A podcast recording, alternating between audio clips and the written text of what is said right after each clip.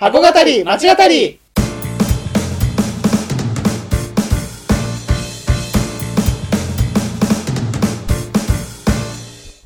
箱語り町語りは元百貨店マンの2人が商業施設すなわち箱についてあれやこれやと語り合って魅力の再発見をしていく番組です、皆さんこんにちは。あれやこれや語り第5回目です。はい。なんかニュース、相変わらずそのニュースっぽいのがちょっと気になるけど、まあ、まあいいですね。あの全部真逆真逆にしようと思いました、はい。なまず真面目に真面目にはい。で、はい。えー箱町あれやこれや語りでははい。私たちが箱歩き街歩きをしていて感じたこと興味を持ったこと考えたことなどを本番と絡めたり絡めなかったりしながらお話ししていきますよはい。ろしくお願いしますはい。お願いしはいます。お願いします。まだ慣れてないです。はい、ははい。まあそんな中第、まあ、4回5回まで、はい。えー5回までやってきましたが、はさあテーマを発表してください。はい。えー今回のテーマは、ズバリ、百貨店のお行く末についておやっていきたいなと思ってます。なんでですかね、はいなかなかあの気になるテーマですけどはい。今語るべきなのかそうじゃないのかっていうことも考えてはい。まあ、やっていきたいと思います。はいそれでは、えーあれやこれや語りスタートです。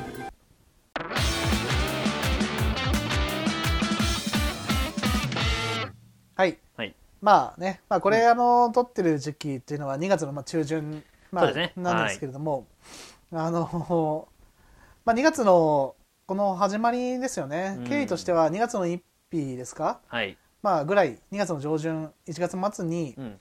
あのセブンアイ・ホールディングスがうん。そごう・西武をまあ売却した、はい。する意向だと。はい。いう話からまあ端を発している、うん。まあ、流れではあるんですけれどそもうですね。百貨店業界としては結構まあ荒れてるっていうかね、うん。多分そんな感じなんでしょうけどね、うん。なんでしょうね。この、まあ、近年の百貨店の動きでいうと、うん。そもそもリーマンショックの、はい、まあ後というかうん。前後で、まあ、百貨店再編というのが起きていて、まあ、前ですね。百貨店の前、うん。あリーマンショックの前ですよね、まず。そうだね。ここ20年ぐらいの動きでいうと、うん。その元々の今話題になってるはい、そごうと西武うん。がくっついてミレニアムリテイリングみたいになったりとか、うんそうですね。あと三越と伊勢丹がくっついて M&I になったりとか、はい、あと大丸と松坂屋さんがくっついてはい。J フロントリテイリング。うん、阪急阪神 H2O リテイリング、はい。まあみたいな。高島屋さんだけずっとねうん 頑張ってると独立して すごいですよね。全国チェーンとしては、うん。うん。っていう中でまあリーマンショックがあって、えーアパレル。うん。婦人服が、まあ、ファストファッションと EC に、まあ、やられやられたとか、あの押されて、ね。えー百貨店であまり買わなくなってファッション、構成費、まあ、うん。4割近くを占めていたはい、ファッションの売り上げが下がっていって、うん、えー売り上げが落ちているっていうのが今までまあ言われていた定説ですよね。そうですね。コロナ前まで。うん。でこの中でどうなったんでしたっけ？まあもううんどうなったんでしたっけというかまあ、うん。ですよね。まあまあ見てわかるようにっていう感じですよね。まあどこも打撃は当たり前ですけど受けてね。で特に結構改装もしてましたしねこの近年。結構その大きなね。まあ、G6 さんへの入れ替え、うんやり替えとか、まあ、結構ボコボコ開いててそう開いてたよね。都内の百貨店の売り場がね。そうですね。あのテナントが抜けたりね入ったりして、うん、ですしあのうん。まあ実はあの他の回で本編の方で、うん。あの小田急さんの方小田急町田の方、はい、うん。ま話しましたけど、あ、それもあってねちょっと百貨店に っていうのもありますよね。まあ、前後どどっちにね放送日になるか分かりませんけど あのまあ食の方にね、こう力例えば入れたりしたんですよね、うん。このコロナ前の時って。こう食が人気だったから、ね。うん。こう結構投資かかるんですけど食のエリアを開発するって、うんあの食をリニューアルしたりとか低層階にいろいろ入れたりとかして、いう中でまあコロナ禍でうん。こう売り上げがうん飲食店が、まあ営業できなくなってしまって、まあそれがね 逆ね、うん。その逆にちょっとねなっちゃったところがありますよね。もともと厳しかったアパレルと、まあ、飲食店のエリア、レストランのエリアが、まあうん、落ち込んじゃってと、まあもう手がないようなね、うん。状態になっちゃってるよね、まあ、っていう中で、はい。まあ、厳しくて、まあ、暗闇の中から抜け出さなそうなうん。形の中で、うん。まあ、セブンアイさんが、まあ、売る売売却を、まあ、迫られている、はい。あのまあ、迫られてるという報道が出てるっていうのが正しいですかね。うん、あでももうん。う売却はね、決定っていう話になってるから、まあどこに売れるかっていうねあとはそのところだと思いますけど、あまあ、とりとりよりもその経緯の話で、はいはいはいそのセブンああそうですね。側としても本当は売りたいけど、そうですね。だからまあずっとねそういう話があったっていうことですよね、だからだから外から外圧に見せてるけど、うん。まあ、実際のどこまで、ね、そうそう。まあそうね。報道の 中では確かにその海外のねファンドが、あのまあ、いわゆる物言う株主っていう人たちが、まあ、あのどうにかしろと。いうのがね あのずいぶん前からやっぱまあ出てたとはいえっていうところですよね。うん。いやまあだからねねよくその、なんですかねこうまあ前々からねこうお荷物みたいなさ、うん。その書き方をさ、うん。する記事が多かったじゃないですか。セブンアイっていう、まあ、いわゆるセブンがねセブンイレブンが好調なだけに、うんうん。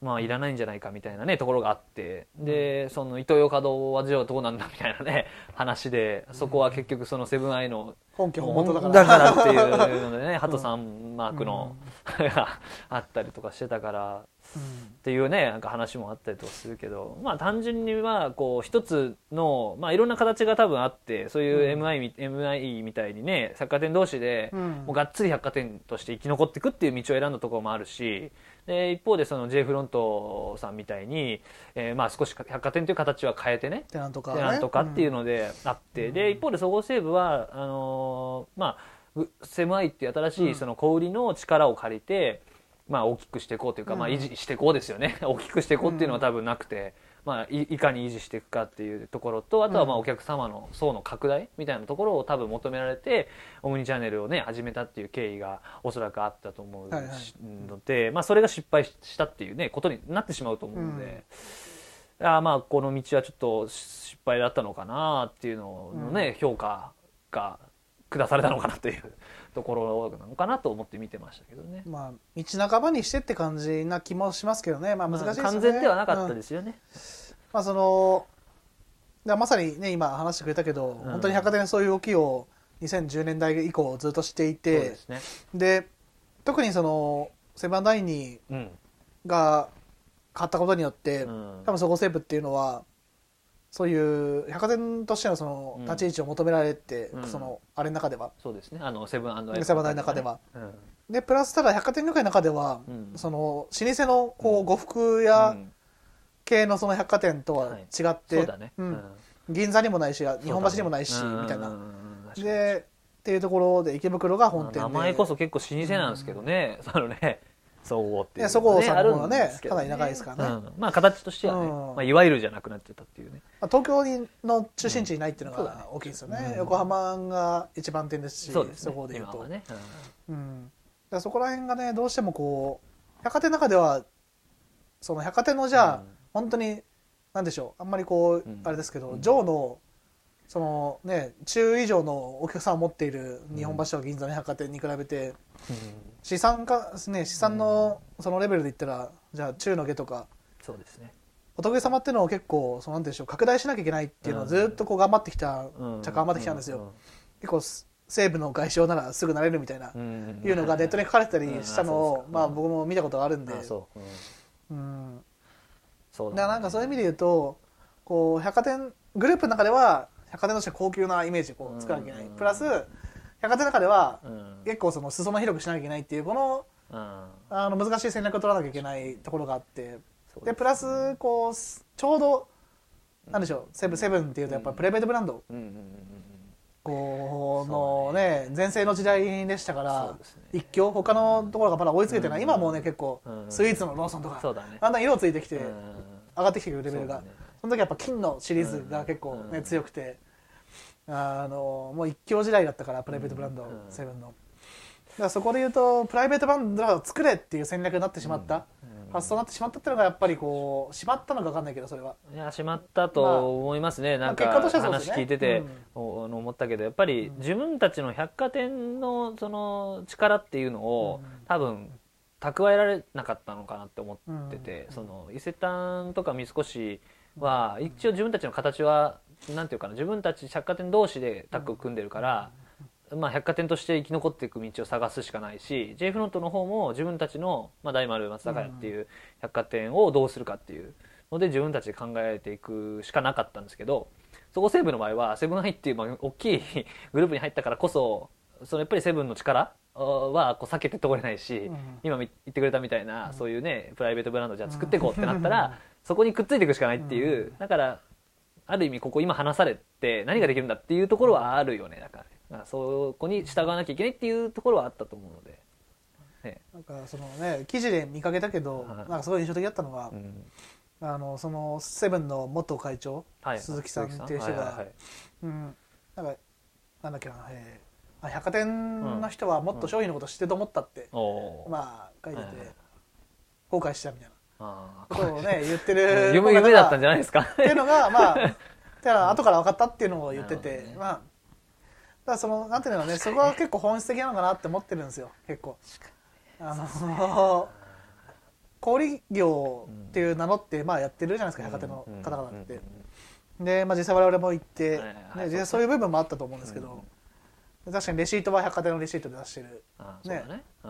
販売権はああるんでしょうけど、うん実際売ってるのはう、んそうだね。ね。うん。何でしたっけ？さっきデータ見てましたけど、はい。5%でしたっけ？そうですねそうんの販売する人って。社員のね。百貨店の社員の5%しかや販売に携わってないいやーそうですよね、うん。だってあんまりその販売とかしてなかったでしょ？当時ね。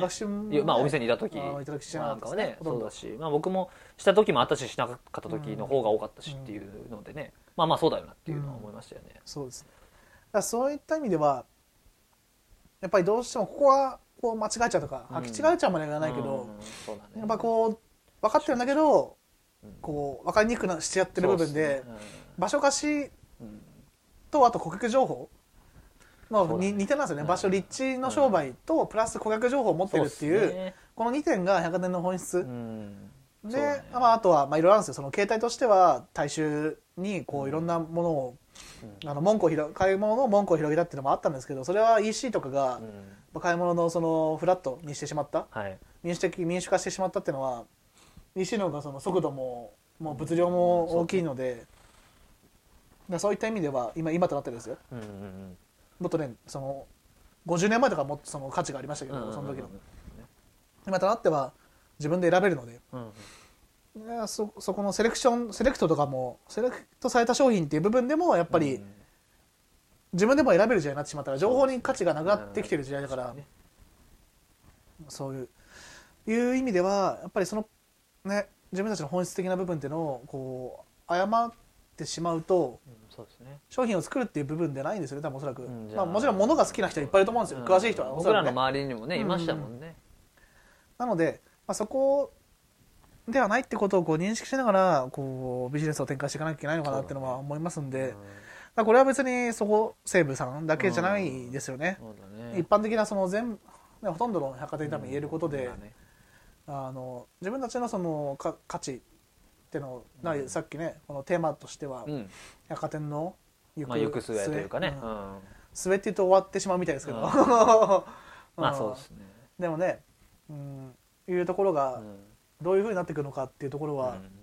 すごい大切その自分たちのうん。強みをやっぱ生かしていかなければその本当にうん。週末の意味の行く末になってしまうから。まあそうだね。ちゃんとまあね自分たちのことをまずは理解しないとっていうところで、まあその理解をするよりも先に多分そうなんとかグループに合わせていかなきゃいけないっていうのがすごいあったのかなっていうまあでしょうね。ところですかね。うんまあその百貨店のそのまあ本質的な話もうちょっとこう話をしていって今後の行く末のまさにメインテーマうんを話していきたいんですけど。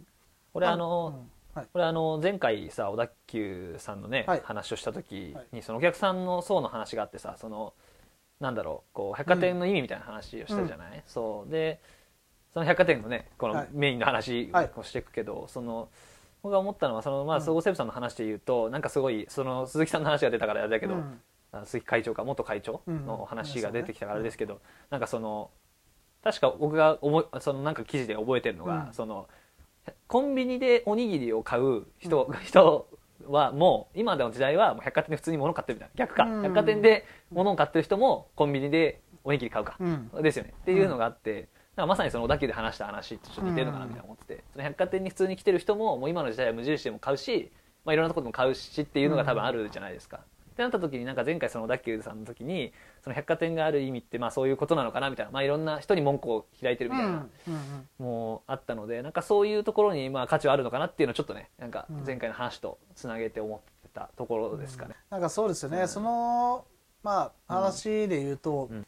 まあ、いつの時代もというか、うん。なんて言うんでしょう。今はこう、まあ、特にですけどまあインターネットも普及しましたし、まあもうそもそもコンビニうん。自体の価値が結構上がったというか。そうだね。確かに。もうね。今はそうだね、うん。コンビニの弁当まずいって言われてたのコってンビニでいいいやじゃないもんねもうね、うん。コンビニがいいになってるからね、日本でこれ結構たまに我々飲みの席とかで議論しますけど、はいつ頃だったっけみたいな話ってしなかったっけいなんか何の話？やあのコンビニの弁当がいつの間にか美味しいに切り替わってたじゃないですか確かあれだよねなんかセブンイレブンのあのお弁当買った時そうそうそう 我々なんのり弁ですよねそうそう。そう子供の頃コンビニ弁当ってあんま食べさせてもらえなかったんですよ。な理由としてなんかかあそうだね、うん。体に悪いそうなんか今うん。体に悪いって言い方もありましたし、ねあと普通に美味しくないっていうそうそうそうそうふうな判断を親とかが下したから俺言われましたよ、うん。やめときなみたいな。食べたことないから分かんなかったけど、うん。うんそのそう食べさせてもらってなかったねなのでただそのなんか2010年うん。2020年こうなっていく上で、うん。あのいつの間にかやっぱりそのまあ、それがやっぱりプライベートブランド全盛の時代、その商品力がこう認められてきたうん。2010年代ぐらいに金の食パンとかが出あて、でそこでそのコンビニのプライベートブランドでやっぱ美味しいよねみたいな言えるようになったというかそのユユニクロと同じですよね。ユニクロっていうのがすごい恥ずかしかった。ユニバレとかうん。あとありましたけどああり ずいぶん前だよねあれね。ユニクロのフリース着てるとどんどんバレてくださいだよね今ねもう。全然別にあユニクロだよみたいな。全然今日もユニクロですし多分うんとかね別に普通ですよ僕もね GU の今あの半半ズボン履いてますけど。いいですそのお洋服紹介して。はい。だから恥ずかしくないもんねうん。別にね。はい別にねその雑誌を、まあ、例えばうん。例えばですよ雑誌の権威が落ちたとはいえ、うんうんうん今今の今はね権威というか、あのあれが、ね、相対的に落ちてるとはいえ、ただ雑誌でもこうプチプラコーディネートみたいな着回しみたい。なのも出ますしだそういった中ではあのそういう製品力が上がってきてるっていうのはもちろんあってただそれと同じようにあの買い物の大衆化を、ね、するもともと結構このこういう話うん。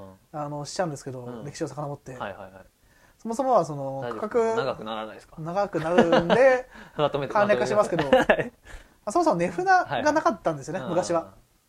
呉服呉服の時代は。はいはいはい。でそこでうん。あの、まあ、そもそも入るのにも敷居が高くて、うん。でプラス入ったらはい。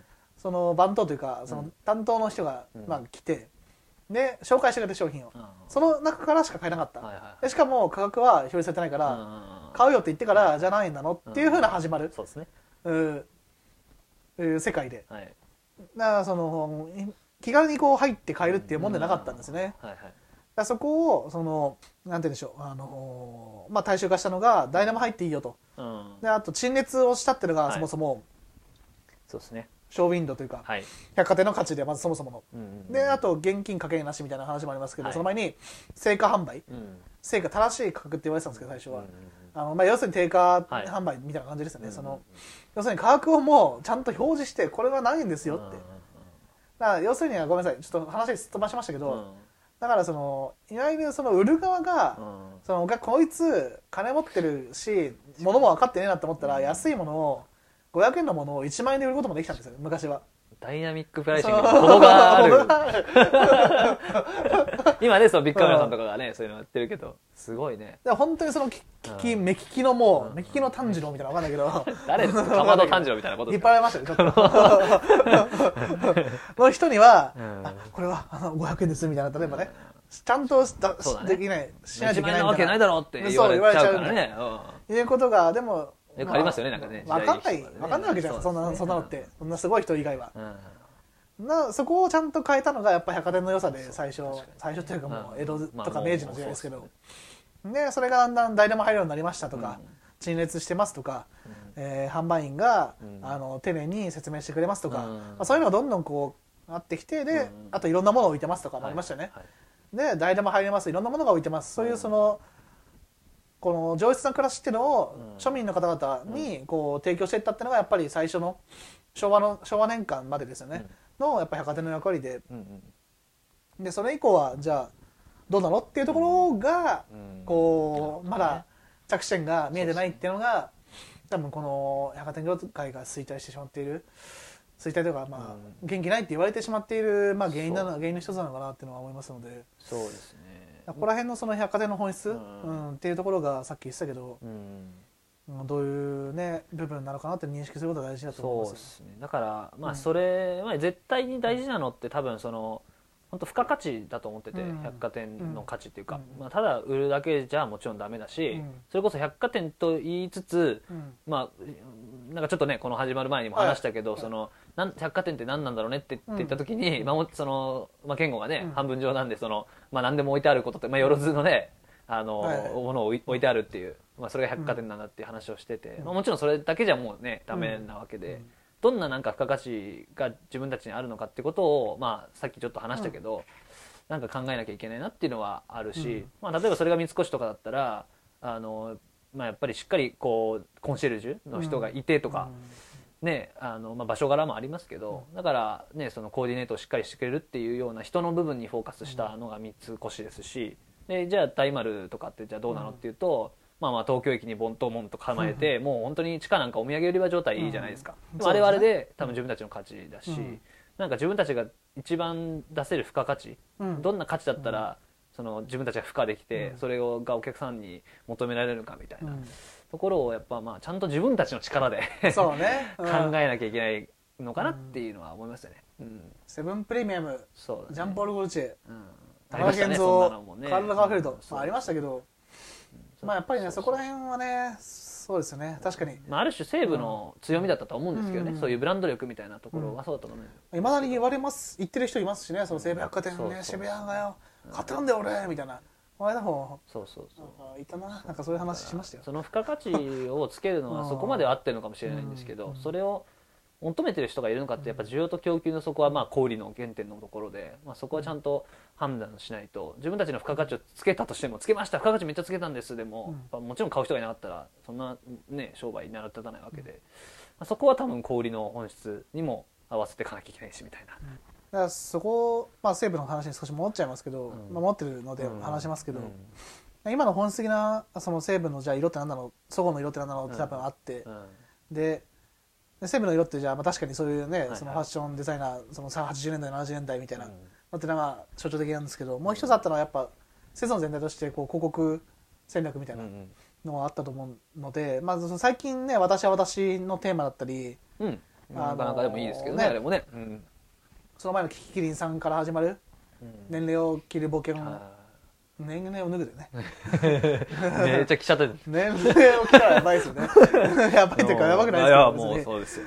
年齢を脱ぐ冒険を切るとか始まって私は私になって、ね、今年も去年も、うん。まあ、元旦で話題になってますけど、うん。まあ、そういったのはまああのイメージというかうん。強みとして、まあ、あるにはあると思うので、まあ、そういったことはやった方がもちろんよくてそう,、だね。いう戦略は、まあまああの間違いではね多分ないと思うんですけど、なんか皮肉なことにこう最後のあがきみたいになってしまうん。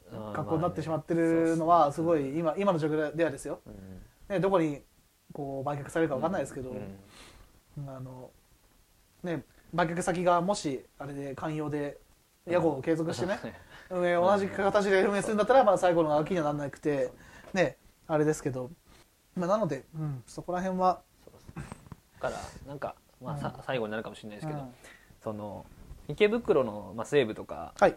ね例えば何があったら便利だと思うっていううん。話で、うん。僕そのさっき小田急あさっきとか前回ね小田急さんの時にその駅にうん。家電量販店できた時嬉しかったみたいな話をして、なんかまあそういうことでもあるのかなと思ってて、うん。でそうすると売り上げ下がるじゃないですか、うん。今2000億弱でしょうんが絶対下がるんですようんそうすると、でもそれでもいいと思うんですよ。でもそれができる多分体力がなあるかないかは会社さん次第だと思うんですけど、なんかそこはももちろん難しいので、そのその僕らみたいなのが、うん ああだこだ言ってもあれなんですけど、でも多分そこかなと思ってて、売り上げが下がるとは思うんですけど、うんでも本当に多分求められてるものっていうのはあって、ホテルとかですよね。例えばねうん例えばとか。一番駅近ホテル。とかあると思うんですよ。それがなんかできるかできないかみたいなうんところも多分あって、じゃあもう全部テナントにして、うん。もうなんかえ一応何層ですか？あそこえっとえー発想ですか？ロフトとか高かったですよ確かあそうか13 10まあ結構あるんですよねあのあっち側はね、うん。ロフト側はあるんですけど、まあうん13として、うん。えその各フロアに1テナントずつで、うんじゃあいいのかっていうと、うん。まあ、それだと、まあ、ちょっとうんって思うところもあるしなんかその辺のだからバランスっていうのが、まあ言い方がもうすごいチープになっちゃうけど、うん。そのバランスがすごくやっぱ小田急さんなんか取れてだなと僕は思ったし、うん。なんかそういうところをこう見つけていくしかないのかなみたいなねところも思いましたね。実現できるできないもそうですけど、うん。まあ、いろいろ難しい部分はあると思うんですよ。やっぱりうん。ね、あのすもともと消化仕入れで、うん。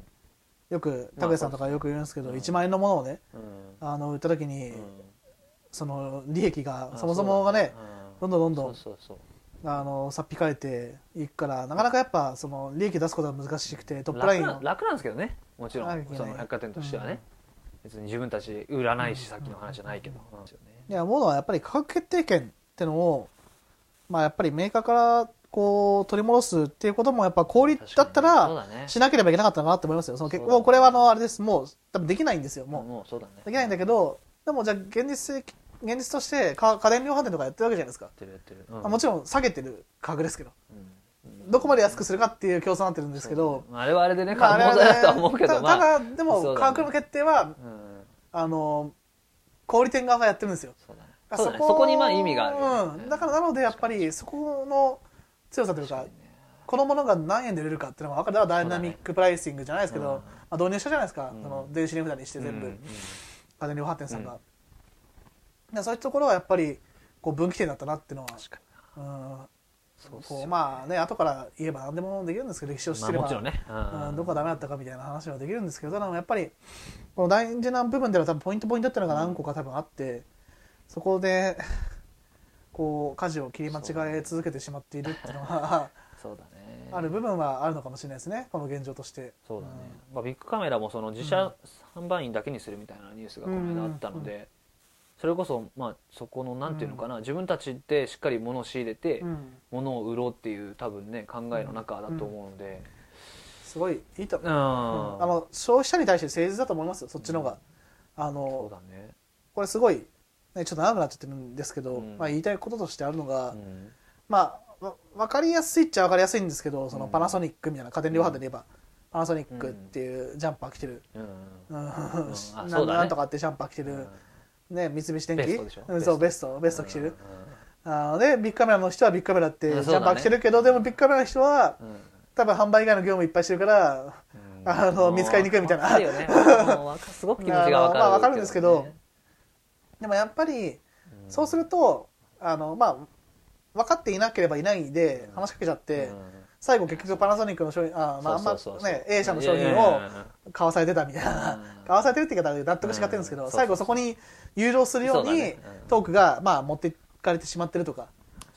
あと、えーこう百貨店の中でにねこう丸々ブランドじゃなくて、うん。靴とかうん。ハンカチとか、うん。結構傘とかそういっぱい集合してよその物が集まってる場所って多分あると思うんですけど、そこではいその家電量販店の場合はせめてベスト着てるんで分かるんですけあど、あの百貨店の場合はその結構スーツとか着てる場合が女性でも男性でも多くて誰がどのメーカーの社員かっていうのはこっちとしては全く分からないお客さんとしては。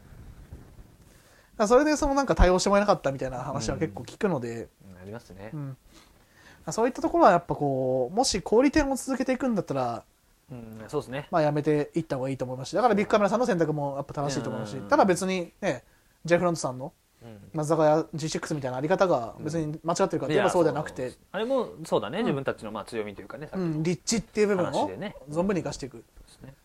とか、まあね。まあ、そういったところはまあ、そうだね。ですからやっぱ強みなさっき言ってたけど高井がね、ん。まとめてくれてたけど強みを自分たちの手で見つけてうん。そこを伸ばしていくしそうかだね色を色をつけていくしかないんですよね。やっぱもう。無色透明で大衆にポッまあねどこもそう開いていくっていうのは難しいんですよねもう多分、そう。うん。